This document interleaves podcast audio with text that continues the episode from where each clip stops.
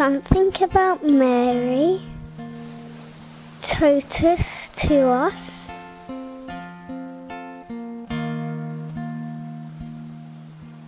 Bridget, and I'm from Ireland.